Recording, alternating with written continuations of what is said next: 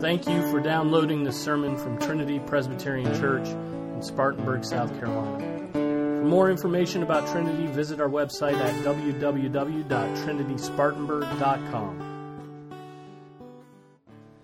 Let's stand for the reading of God's word. 1 Peter chapter 3 verses 18 to 22. 1 Peter chapter 3 18 to 22.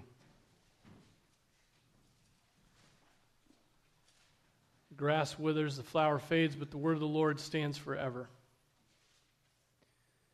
For Christ also died for sins once for all, the just for the unjust, so that he might bring us to God, having been put to death in the flesh and made alive in the Spirit. In which also he went and made proclamation to the spirits now in prison who once were disobedient when the patience of God kept waiting in the days of Noah during the construction of the ark, in which a few, that is, eight persons, were brought safely through the water.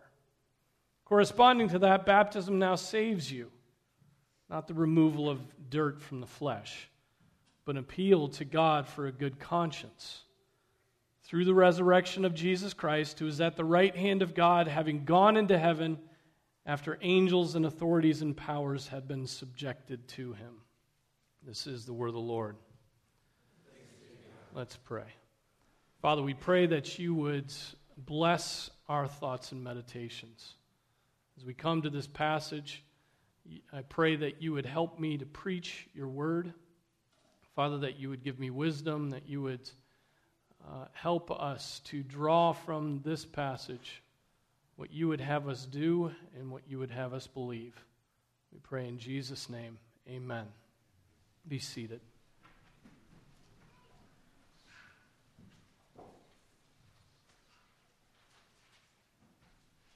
So I preached from Luke for the last two weeks because I didn't want to preach this passage. Because it's hard. And I needed more time to prepare for this passage, and yet the preparing, I guess it bore some fruit.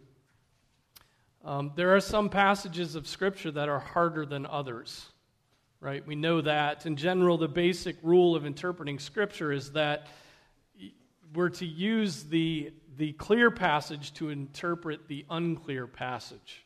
Even still, sometimes there are passages that, in which even that yields little fruit.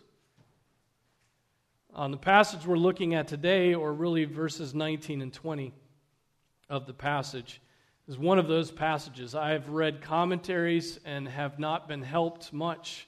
Many of those commentaries throw in the towel right from the start. Calvin, in his commentary, says the obscurity of this passage has produced, as usual, various explanations. That's his summary um, before he launches into his, his interpretation. So I'm going to state up front that I will not have the definitive interpretation of this passage. I'm going to stand on the shoulders of others. In fact, I'm not afraid to say that I have no more, maybe a little more clarity uh, about this passage than I did when I started studying it. Um, what I have gained is a sense of the various difficulties of the passage and which, which I'll take us through at this point. First, verse 18 is quite clear. Jesus Christ is described as the one who died for sins once for all. And that's like Sunday school easy, right? Jesus died for sins once for all. The one who had not sinned died for those who had sinned, the just for the unjust. He died so that he might bring us to God, so that we might um, enter into the presence of a holy God, clothed not in our own filthy rags, but in his righteousness. He was, our text says, put to death in the flesh, but made alive in the spirit. This means very simply that though he suffered through the, the weakness of the flesh, he yet arose again by the power of the Spirit. Okay? The very first verses of Romans make this same point that the Holy Spirit was involved in the Son of God's resurrection. Right? All three uh, persons of the Trinity were involved in the resurrection. Right? And the Holy Spirit was as well. In, in Romans 1, the first four verses of Romans, Paul, a bondservant of Christ Jesus, called as an apostle, set apart for the gospel of God, which he promised beforehand through his prophets in the Holy Scriptures, concerning his Son, who was born of a descendant of David according to the flesh, who was declared the Son of God with power by the resurrection from the dead, according to the Spirit of holiness, Jesus Christ our Lord. So, up to this point, what the Apostle Peter is saying is rather standard Christianity. Right? Jesus Christ died for sinners and was resurrected by the power of the Holy Spirit. And then this is where things get weird.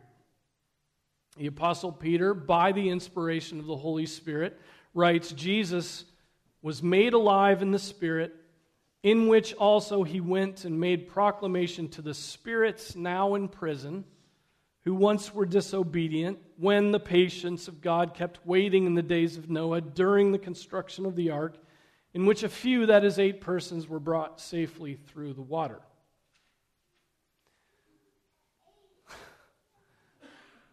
The first question is this When did Jesus, in the Spirit, go and make proclamation to those spirits that are mentioned here?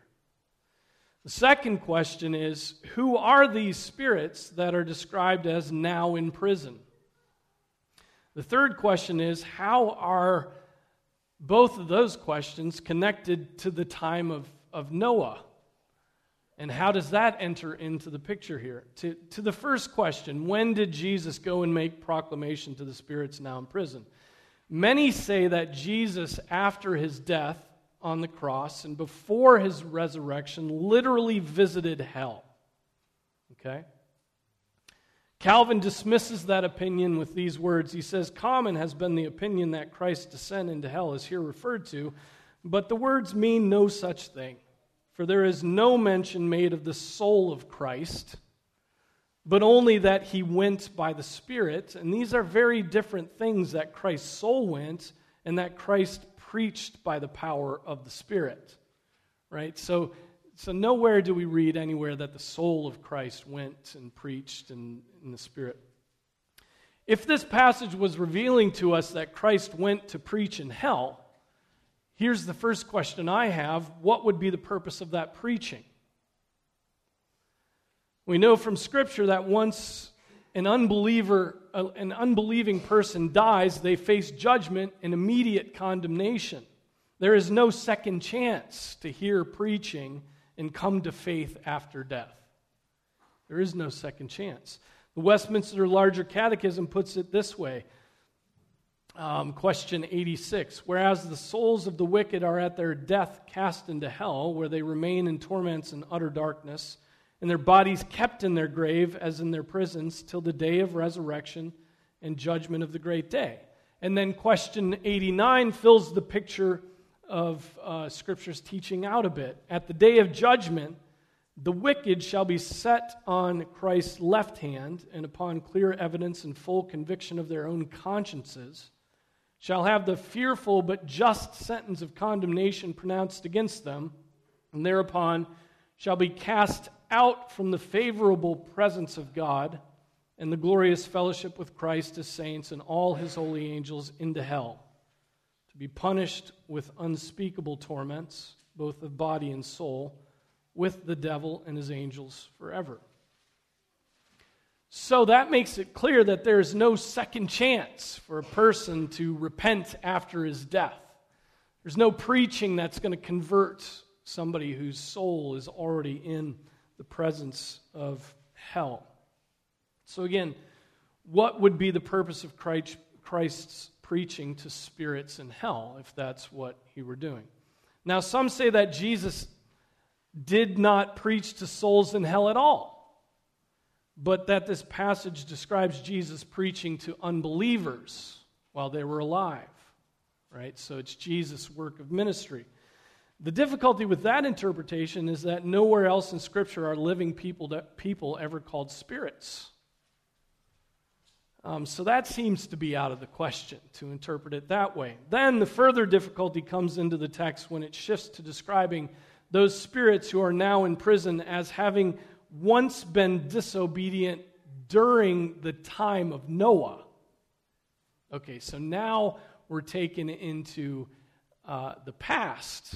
And so this doesn't have anything, this isn't, this isn't temporally connected with Jesus' cross and death, but it's sometime in the past. Past.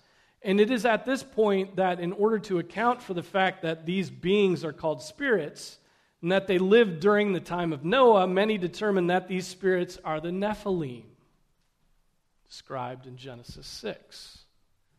The offspring, they think, they think, and I think this is improper interpretation, the offspring of angels and men.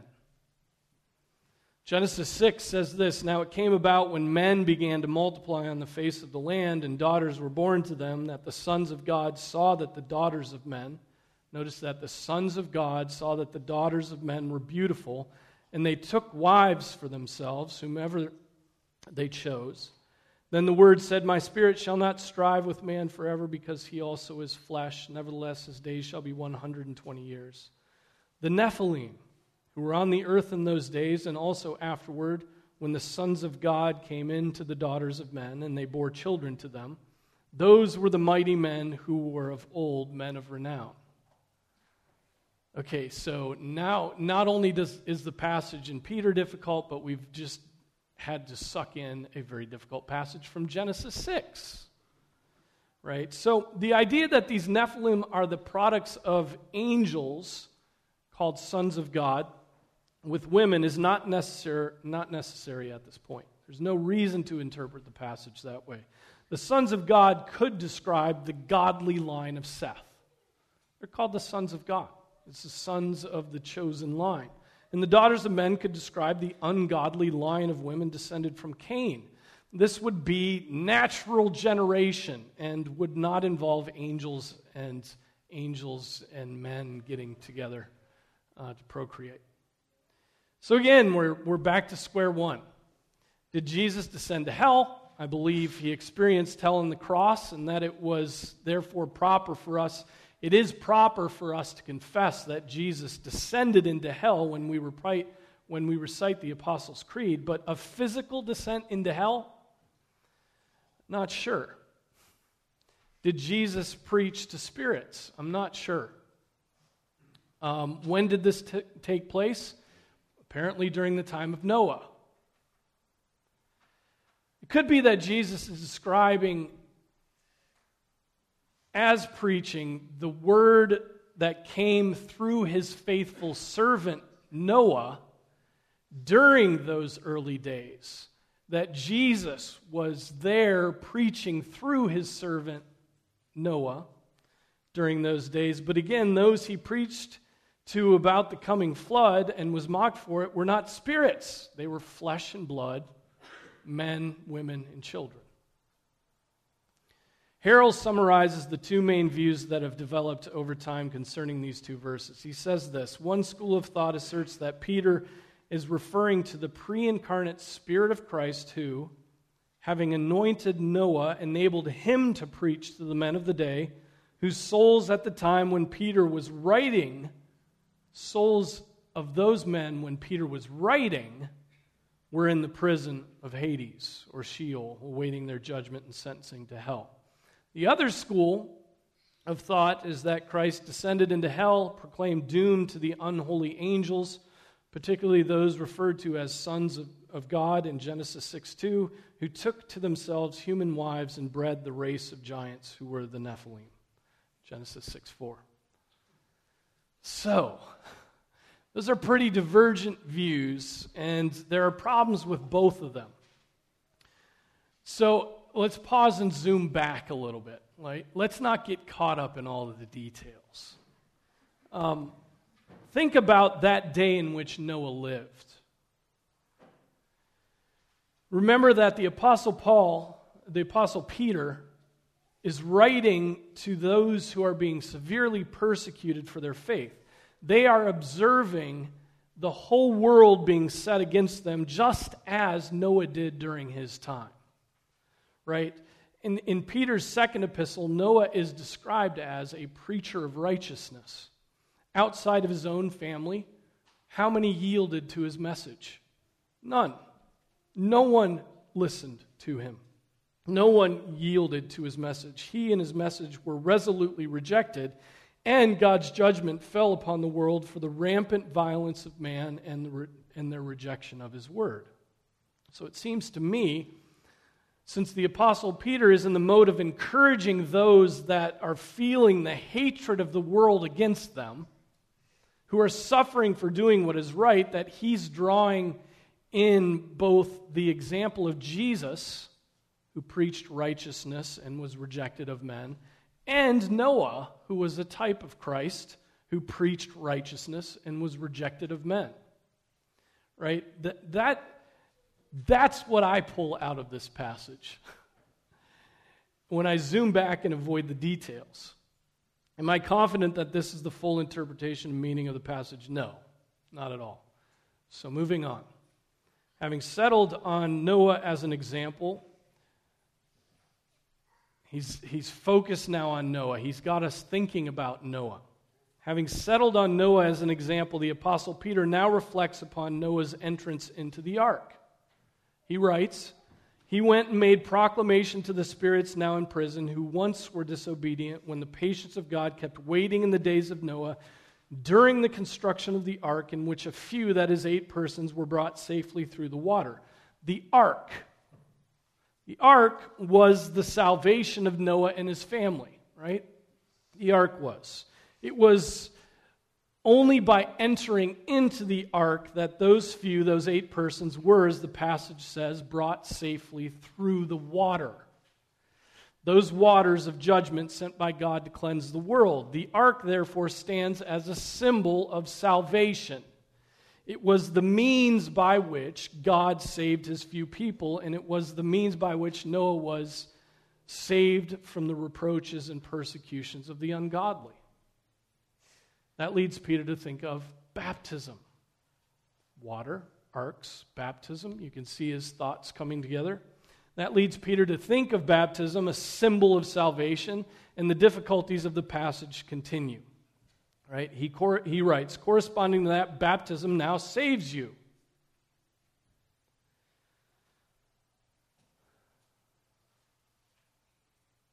Noah was savingly brought through the flood of waters. He had a sort of baptism.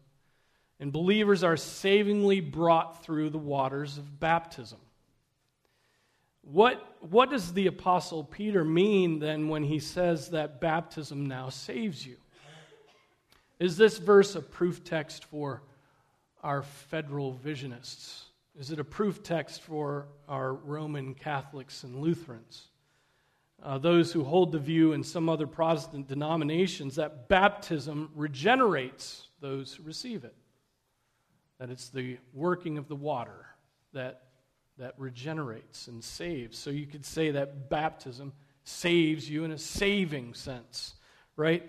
Is it support for an ex opere operato view of the waters of baptism? The short answer is no, it's not. Let me explain. The Apostle Peter defines what he means in the phrase immediately following the phrase, baptism now saves you. You can see the phrase, if you're looking at the NASB, it's set off by em dashes in the text. He writes, Baptism now saves you not the removal of dirt from the flesh but an appeal to God for a good conscience. Okay, so we get something that baptism is not, and then we get something that baptism is. Okay, the first thing to point out is that when Peter writes not the removal of the dirt from the flesh, he is making reference to the outward or physical act of baptism. Okay? Water is what we use to wash ourselves, right? It, in its physical aspect, washes us. And Peter says it is not that aspect of baptism that saves. It's not what baptism does. Those who claim baptismal regeneration think that by the physical application of water, like the physical application of water when you take a shower, um, to the flesh, that they at that point are magically saved or justified or regenerated. That, Peter says, is precisely what it is not. Baptism's power is not the naked symbol of water. Often the error of sacramentalists is repeated today. Often um, they confuse the sign with the thing signified. Okay? They confuse the sign with the thing signified. Calvin says it this way In baptism, the sign is water. But the thing is the washing of the soul by the blood of Christ and the mortifying of the flesh. Right? I mean, you have to wrap your heads around that. That's not complicated, but it sounds complicated. The, the sign is water. The thing which it represents is the washing of the soul by the blood of Christ and the mortifying the flesh. Outward signs cannot be confused with inward realities, all of which are appropriated by faith right? We must not transfer the glory and power of Christ's death to the water. That's what we might, must not do. It's Christ's death that got all these good things for us, not the water being applied. The water is just a sign that points to the death of Christ. So, going on, Peter then says, he defines what baptism with water actually is. It is, he writes, an appeal to God for a good conscience. He's been writing to those who are being persecuted for doing what is right in a hostile world. Christians do not want to mix with the wicked world, Calvin writes Calvin, and this is made evident in baptism, in which we are buried together with Christ, so that being dead to the world and to the flesh, we may live to God. Now, Calvin goes on to summarize the passage this way. He says, As Noah then obtained life through death when in the ark, he was enclosed not otherwise than as it were in the grave. And when the whole world perished, he was preserved together with his small family. So at this day, the death which is set forth in baptism to us as an entrance into life, nor can salvation be hoped for except we be separated from the world. And we begin again to be confused about the sign and the symbol, don't we? I mean, what does it do? What does it mean? What is it, what's going on? What's the sign? What's the reality? Are we saved by baptism? Are we not? We begin to get confused again. What we must maintain is that baptism is not, is not one in which the outward sign of water washes our skin, but one in which the actual work of the Spirit in the inner man is outwardly symbolized and sealed. That's it.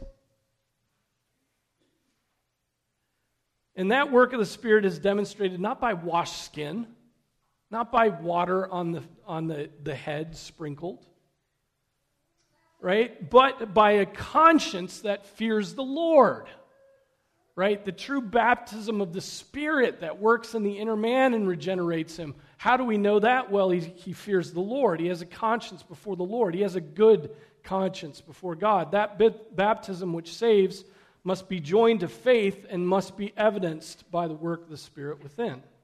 Now, if you are following me, you may be asking yourself, and I'm not sure anybody's following me, but if you are following me, you may be asking yourself, then why baptize infants? It follows from what I just said. Why baptize infants? They cannot in any way show forth the evidence of the work of the Spirit before or during their baptisms. They can't show forth any of the work of the Spirit. That's true. The answer, the reason we baptize infants of believers is that God's covenant promises apply to them. That's why.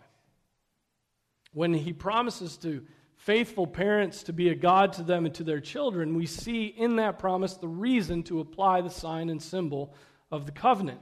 We do not, as was said earlier, think that they are automatically saved by virtue of the application of the water. That's to think that it's the cleansing of the dirt from the flesh. Right? We do not believe that, right? And that would be to mistake the symbol for the thing itself. Those children, after the application of the sign and seal of baptism, must, must manifest a good conscience before God in due time.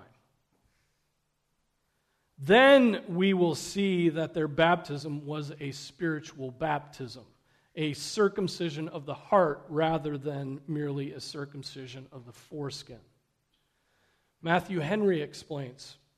He says, The external participation of baptism will save no man without an answerable good conscience in conversation.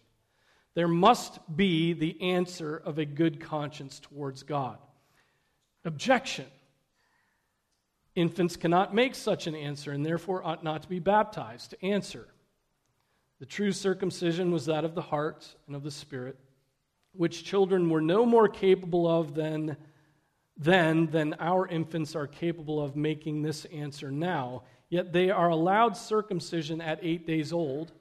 The infants of the Christian church, therefore, may be admitted to the ordinance with as much reason as the infants of the Jewish, unless they are barred from it by some express prohibition of Christ. Still with me?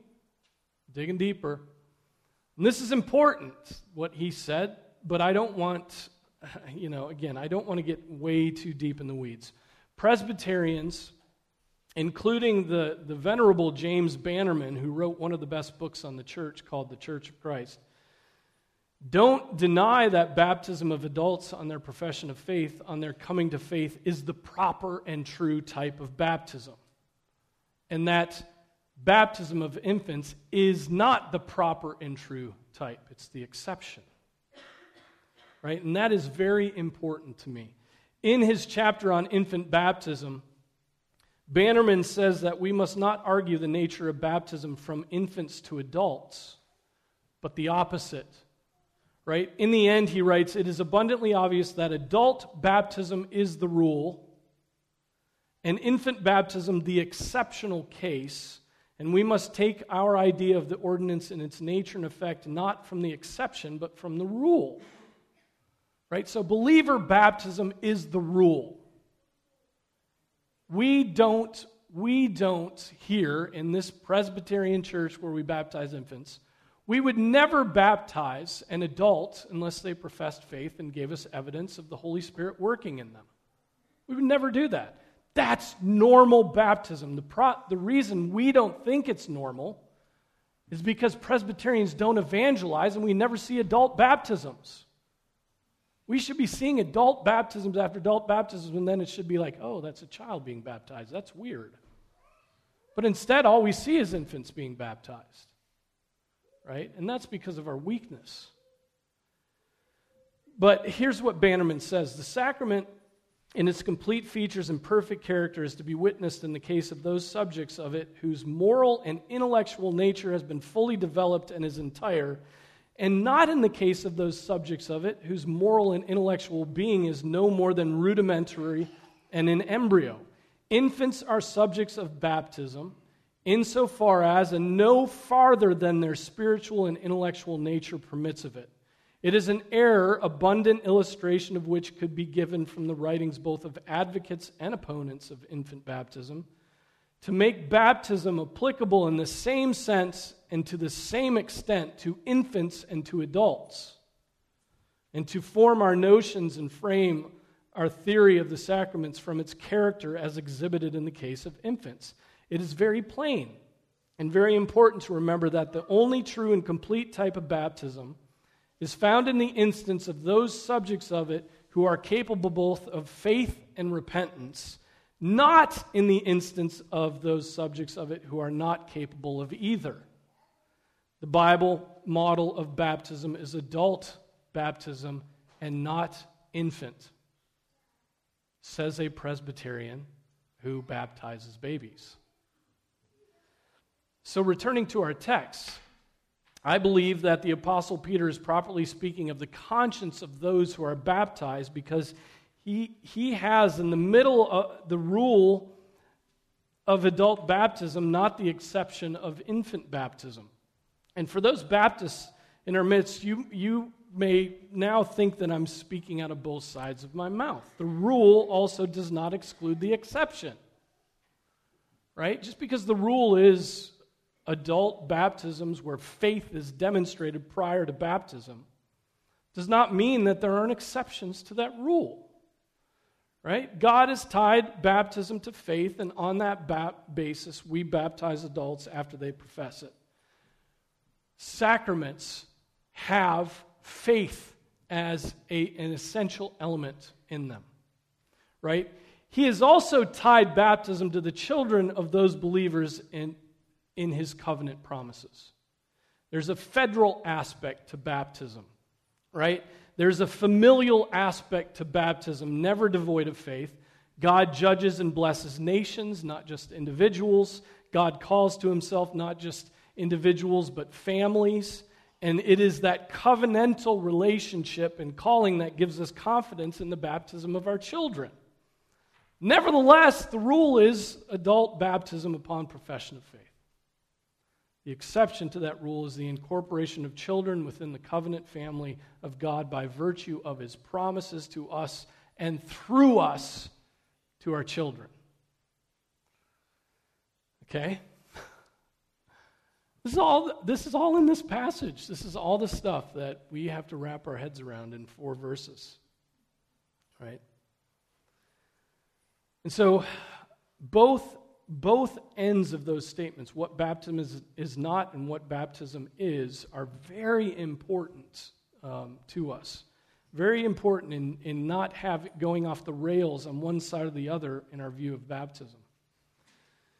Then the Apostle Peter rightly ties baptism to the resurrection of Jesus Christ.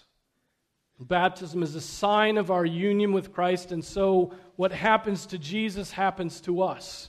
This is the point that the Apostle um, Paul makes in Romans 4. Jesus was delivered over because of our transgressions and was raised because of our justification.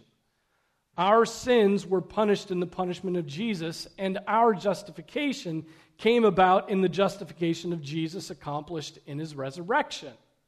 Again, Romans 1 3 to 4 says, His son, who was born of a descendant of David according to the flesh, who was declared the Son of God with power by the resurrection from the dead.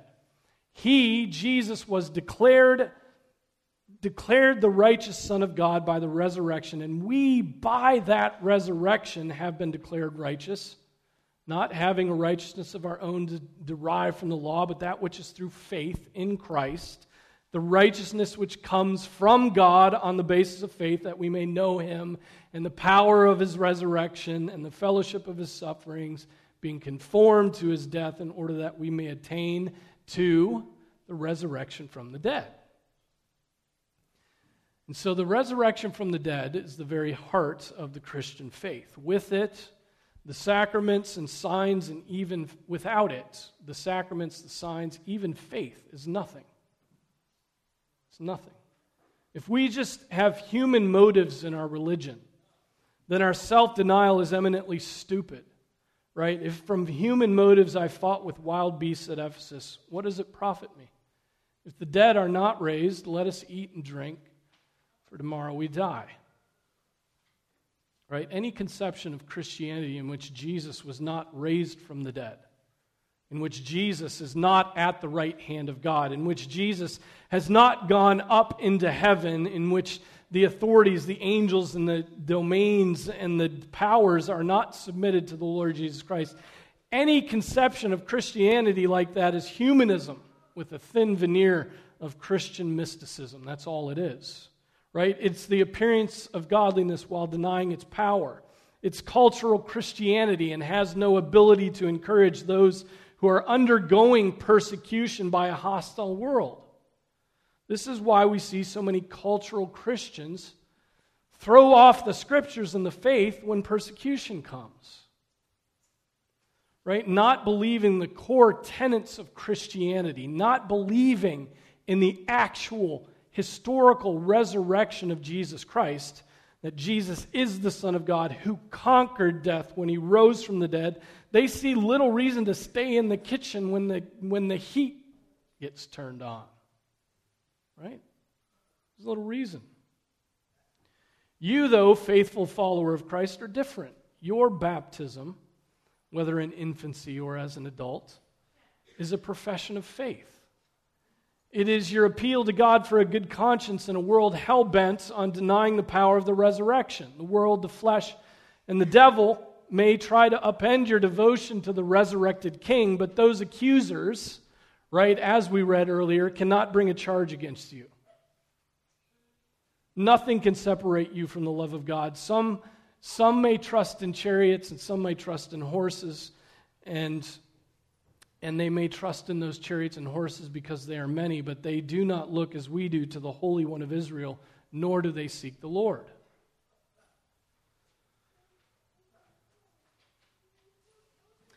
He who did not spare his own son, but delivered him over for us all, how will he not also with him freely give us all things? Who will bring a charge against God's elect? God is the one who justifies. Who is the one who condemns? Christ Jesus is he who died, yes, rather, who was raised, who is at the right hand of God, who will also intercede for us. Who will separate us from the love of Christ? Will tribulation or distress or persecution or famine or nakedness or peril or sword, just as is written? For your sake we are being put to death all day long. We were considered asleep to be shot, slaughtered, but in all these things we overwhelmingly conquer. In all that trouble, right, we overwhelmingly conquer through him who loved us. For I am convinced that neither death nor angels nor life, nor principalities, nor things present, nor things to come, nor powers, nor height, nor depth, nor any other created thing will be able to separate us from the love of God which is in Christ Jesus our Lord. So remember Noah, the preacher of righteousness, rejected by the world. Right? Noah, the preacher of righteousness, rejected by the world, but brought safely through the flood of water. Being united to Christ and divided from the world, you will be safely brought through.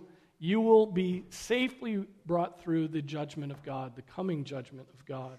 You will know the eternal peace of God after this momentary light affliction. Jesus' resurrection was your resurrection.